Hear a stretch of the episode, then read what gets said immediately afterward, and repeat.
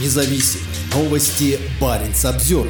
Норвегия идет на дно за минералами. 9 января Стортинг, парламент Норвегии, рассмотрел и одобрил предложение правительства об открытии участков для добычи полезных ископаемых на норвежском континентальном шельфе. В правительстве считают, что это решение заложит основы для постепенной и ответственной разработки полезных ископаемых морского дна. Открытие участков означает, что промышленные игроки могут получить лицензии на картографирование и поиск полезных ископаемых на ограниченной территории, а не на их добычу, пояснил министр энергетики Терри Осланд. Прежде чем любую потенциальную добычу разрешат, необходимо будет собрать больше данных. Только после этого будет дана оценка возможности начала работ, после чего эти планы должны одобрить как Министерство энергетики, так и норвежский парламент. Утверждается, что зеленый свет дадут только в том случае, если добыча будет осуществляться развиваться устойчивым и ответственным образом. Напомним, что против разрешения на добычу выступают экологические активисты. Это катастрофа для моря, заявил глава норвежского отделения Greenpeace Фруда Плейм. Норвегия допускает необратимое вмешательство в тех районах, где природа совершенно не изучена. Единственное, чего боится правительство, это того, что Норвегия не выдержит конкуренцию с Китаем, а не последствий для морской среды. Это недопустимо. В ответ министр энергетики Терья Осланд сказал, что понимает эту обеспокоенность и постарался успокоить экологов. Открытие участков не означает, что начинается добыча. Скорее, это только первый из многих шагов на пути к этому. Норвегия всегда будет следить за тем, чтобы деятельность по добыче полезных ископаемых на морском дне соответствовала международным обязательствам, включая Конвенцию по морскому праву праву и Конвенцию о биологическом разнообразии. Министерство энергетики начнет процесс объявления территорий для заявок и выдачи лицензий на добычу в 2024 году.